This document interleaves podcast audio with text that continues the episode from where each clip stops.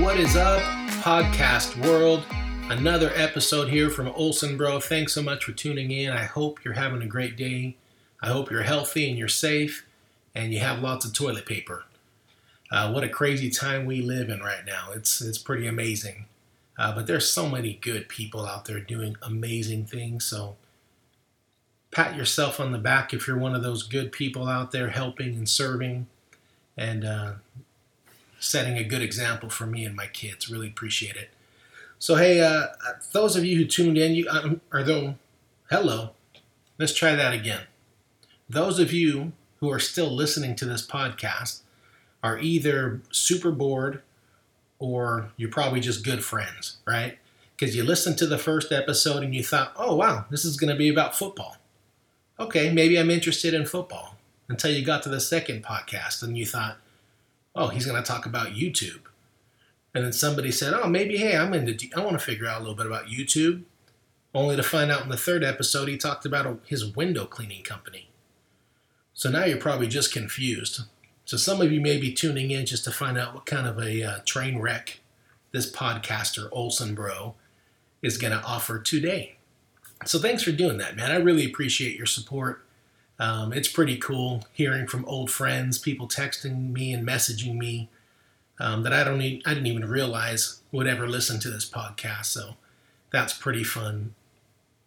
Um, as I thought about what I might talk about today, um, I figured I would talk a little bit more about business. Only because an old friend of mine, in fact, somebody who used to work for me cleaning windows, Josh, he reached out to me the other night and we got to talk for maybe, I don't know, an hour on the phone and catch up. And I love that kid. I love that. He's not a kid anymore. I love that man. He's a good guy. He's living in Texas. He's doing pest control right now, um, as well as he's he's making things out of wood. He's he's become a craftsman, and uh, we were talking about business and strategy and things that I've been doing and things I've learned over the years. And so I thought maybe I'd share some of those today. Um, in his neighborhood, what they were charging, they, they, he and his their neighbor and the neighbor's wife offered to clean windows to everybody in the neighborhood for a set price, which he thought was way higher than what he had been charging over there. He started doing some window cleaning on the side also in Texas, and he was pretty shocked at what they were charging. And he was asking me, Does this sound right? Because I'm way undercharging if this is correct. And we talked a little bit about pricing and how we charged. And I told him back in the beginning, um, you know, pretty much what I did is I, I, I, called around other companies and I found out how they were charging. Um, and that wasn't necessarily the best way to do it because a lot of the guys I was talking to or companies were out of state and other places and it can really vary what people charge. But I told him one of the big mistakes I made in the beginning when my brother Kyle and I started this business is when I thought about marketing, I really was thinking about me as a person that I was marketing to. That's a huge mistake. I later on found out I am not my ideal customer. I am way too cheap, right? Me, the customer, I try to find the best things, the best products, the best services, and I try to get them to do it at the cheapest prices.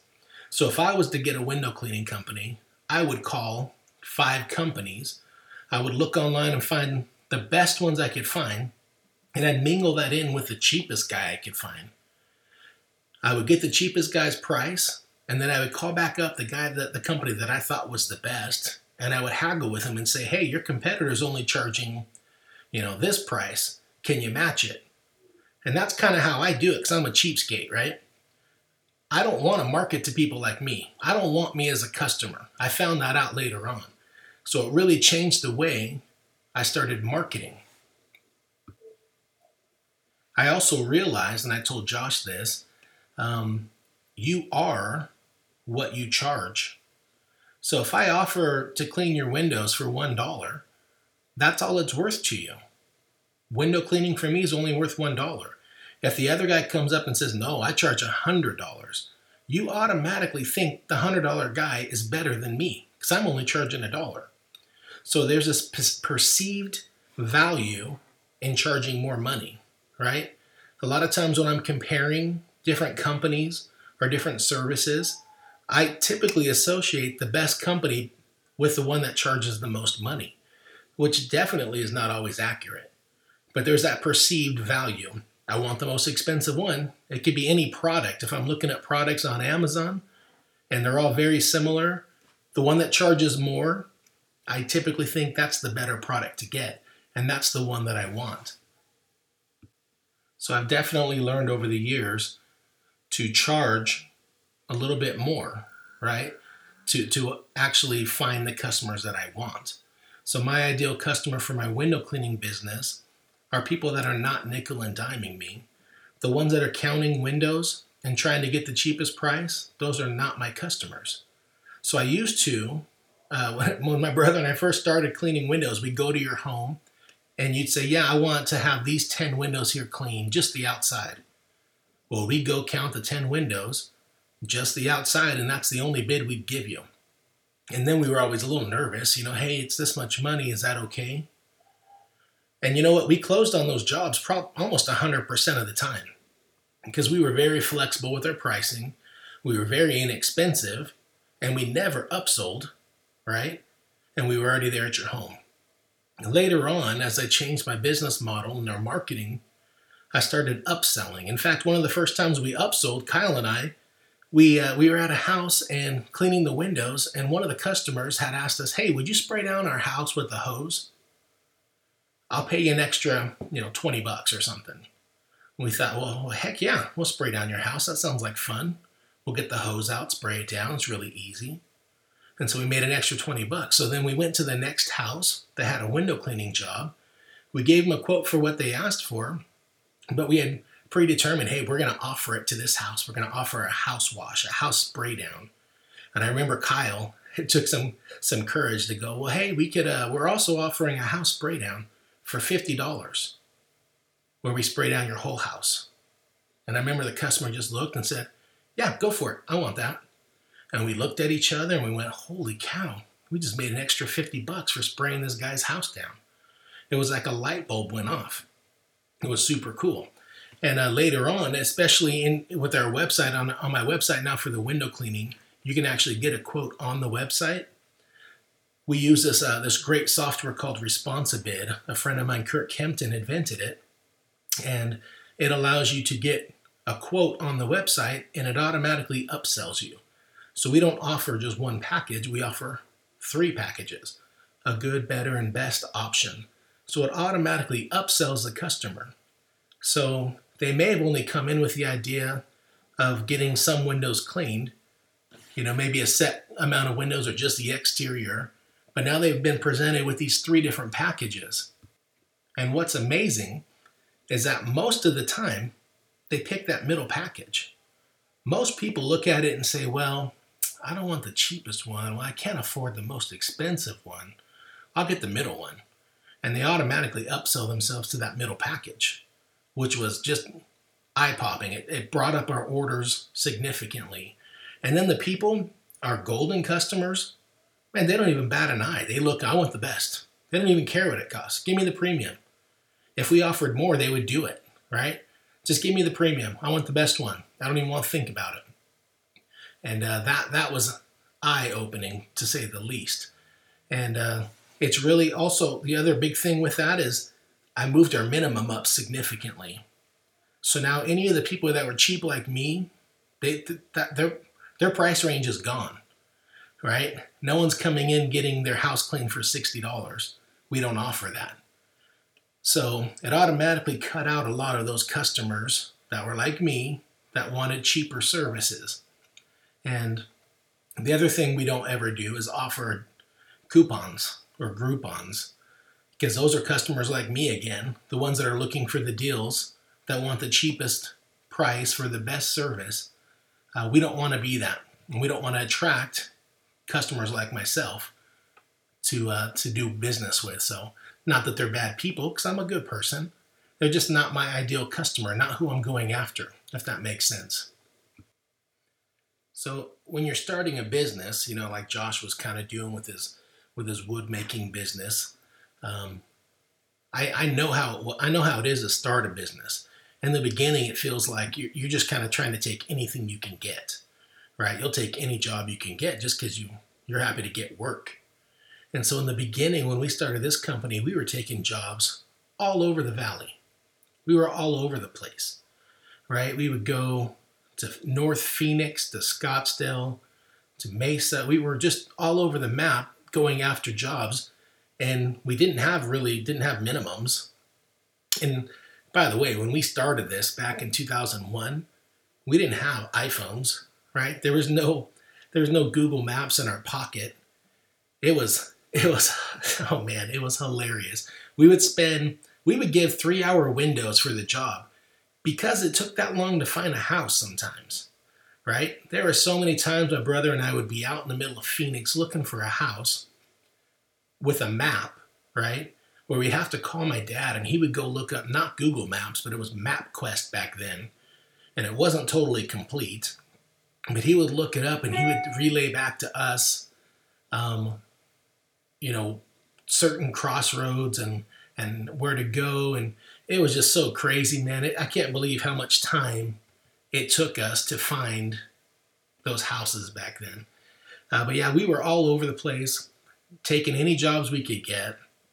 If people, um, you know, we, we kind of just took any extra things they asked us to do as well and we weren't so focused on what we wanted to do and we were kind of just spread out really thin in the beginning and that's that happens to a lot of businesses in the beginning um, so as i talked to josh about this i said you got to be careful with what you charge like with his wood making business for example um, if you charge only i mean if you charge a bare minimum because because you're you're nervous about um, thinking people you're nervous that you're not good enough yet, for example, whatever you charge is what people think your value is. So if you only charge $5, again, that's what they think your value is. So uh, figure out what you're doing, get good at it, and then be confident and charge enough money to make a living, right? Um, I, I had a, it's funny, I had a, a, a conversation with a customer, a potential customer, a few months back via email. He by the way, let me preface this. I'll come back to this. I'll come back to that experience. But in the beginning, um, one of the one of the places where everybody was marketing their service businesses was in Scottsdale, Arizona. Scottsdale was was where all the rich people lived, so everybody wanted to get into Scottsdale, right? That was the most expensive place to market with the yellow pages, um, with any type of ad ads. Scottsdale was the expensive place to get in. And I found out over the years, we don't like to be in Scottsdale. I found out most of those houses that we would do in Scottsdale became big headaches, right? Not only were they the most difficult jobs because they had all sorts of intricate windows and they had million, million dollar vases surrounding the glass, and we'd have to be super careful with everything. And it was just, you know, having employees in there was almost, you know, heart attack inducing, right? You're just worried the whole time something's going to happen.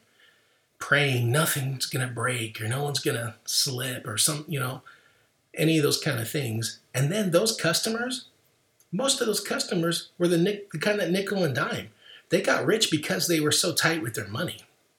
They were not free with their money, a lot of them. So I found that out. It was kind of interesting. Just because they were rich didn't mean they were free with their money and liked to spend money. Um, anyway, now come back to this story. So the other day, this customer or potential customer emails me. They went online, got a bid, and got a price, and then they emailed me back and and wanted to debate with me. He basically told me he broke down my bid and broke down how long he thought it would take me to clean his windows. And then he justified his hourly rate based on some other service companies like his landscaper, um, his plumber, some different guys, and he based it on that. And he thought, well, I, he what he valued the window cleaner's time at is what he calculated in his overall um, proposal to me. it was so funny, but he went and he had this long email, and he was this professional, uh, rich person over in Scottsdale, right? And I wish I still had that email. I can't find it for some reason. But he basically went on to tell me, and he had it all calculated out, about what I should be charging, and this is what he would pay. And it was about half of what my bid was. And so then I just simply responded, Yeah, you know what? No, thank you. Um, basically, we charge what we charge um, because, I mean, I can't remember which email. We, we, we went back and forth on a few emails. But my basically, my stance was if I was doing this by myself, hey, that hourly rate might be nice. But you don't understand that I run a business.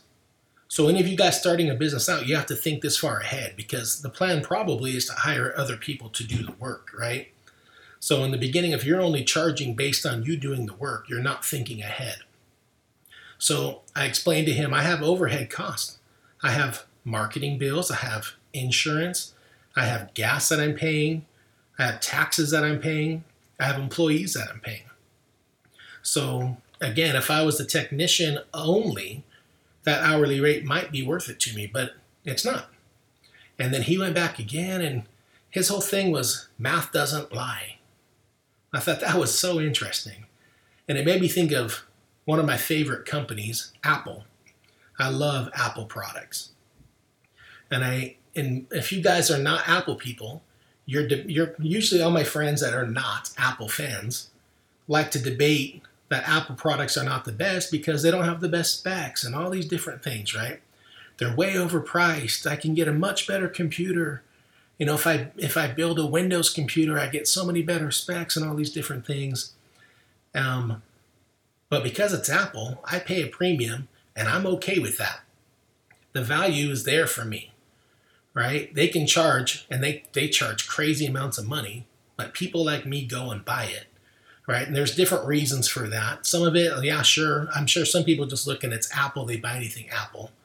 Uh, but then there are some of us who we buy into that ecosystem um, and we just, now we're hooked, right? Because everything works together. Um, and then some people just know Apple's good, right? We, we just believe their, their software and hardware combined are unbeatable, right? Because they do both. So, anyway, math doesn't lie. That was kind of funny to me, his perception on that. And I told him, you know, my ending message to him was, isn't it great that there are so many other companies um, for you to choose from? You know, you have lots of options out there. Just like if I can't find customers that will pay me for what I charge, I'm going to run out of, I'm going to go out of business. Luckily for me, I have customers out there who think I'm worth what I'm charging. You're obviously not one of them. So I welcome you to go find another company, right? He was he was pretty belittling, and I was I was a little nicer than that. But it was interesting to me that he thought I should charge what he what he valued it, what he thought the value of it was. But you have to be careful, right?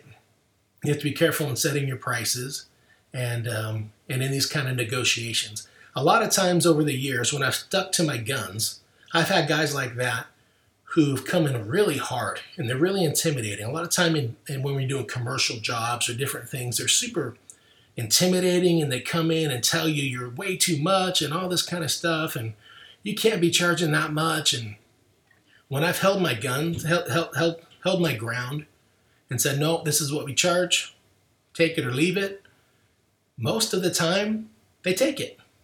It's funny. That's like part that's like part of the game. That's what they do. So once they realize that's what it is, okay, I'm now I'm willing to pay it. But if I could get you to do it for cheaper, then I would have got it cheaper, right? That's just what they do. So if you hold your ground and you just say, no, this is my price, most of the time people believe that's what it costs. That's what it should be. And so that was a that's a pretty neat lesson to learn, especially when you're starting out. Another funny thing people people do frequently when that, and this is a good technique if you own a business and people are calling in and they're and they're trying to get a good price from you. I've had a lot of people over the years calling and saying, you know, after you give them your price, they say, well, hey, my other window cleaner only charged, you know, one dollar. Why are you charging a hundred? And and I always say, man, that is such an amazing deal. It Doesn't matter what price they quote. My other company only charged 500, you're charging 600. I always say, man, that is an amazing price. You are getting a steal well, why aren't you going with them? I always ask that. Well, if they're offering you such a great price, why aren't you going with them? And most of the time, the answer is, well, I just can't get a hold of them. They're not returning my call. And then I always just go, ah, that makes sense. That makes sense. They're probably not in business anymore. They weren't charging enough. Right? And that always that always catches them off guard. Right? Oh, of course not. Yeah, I couldn't stay in business either if I charged that much. Right? Yeah, they they probably were just doing it themselves and they weren't they weren't paying taxes and now they're trying to now they can't afford to do it that way you know? And that always catches them and, and gives them a reality check and makes them think okay well what you're charging must be the right amount. Because it's true i can't get a hold of that company anymore. They're no longer around. So those are just a little some some little tips on charging and marketing. Uh, maybe i'll talk some more about that in future episodes it would actually be funner to talk to someone like josh on a podcast or one of you who have questions and, and maybe we can discuss some things and, and things we've done that worked and things we've done that haven't worked. Um, if you have any suggestions on or questions on things I can talk about in future podcasts, please reach out. You can do that on social media on my Facebook page, Olson Bro, or even on Instagram. I have an Olson Bro Instagram, um, or, or via email, olsonbroreviews at gmail.com. And I'd love to put together a list of some things maybe people might be interested in hearing about. So, anyway, I hope again you're having a great day. Thanks for tuning in today. Stay safe out there and keep your chin up. Things are going to get better, I promise. See ya.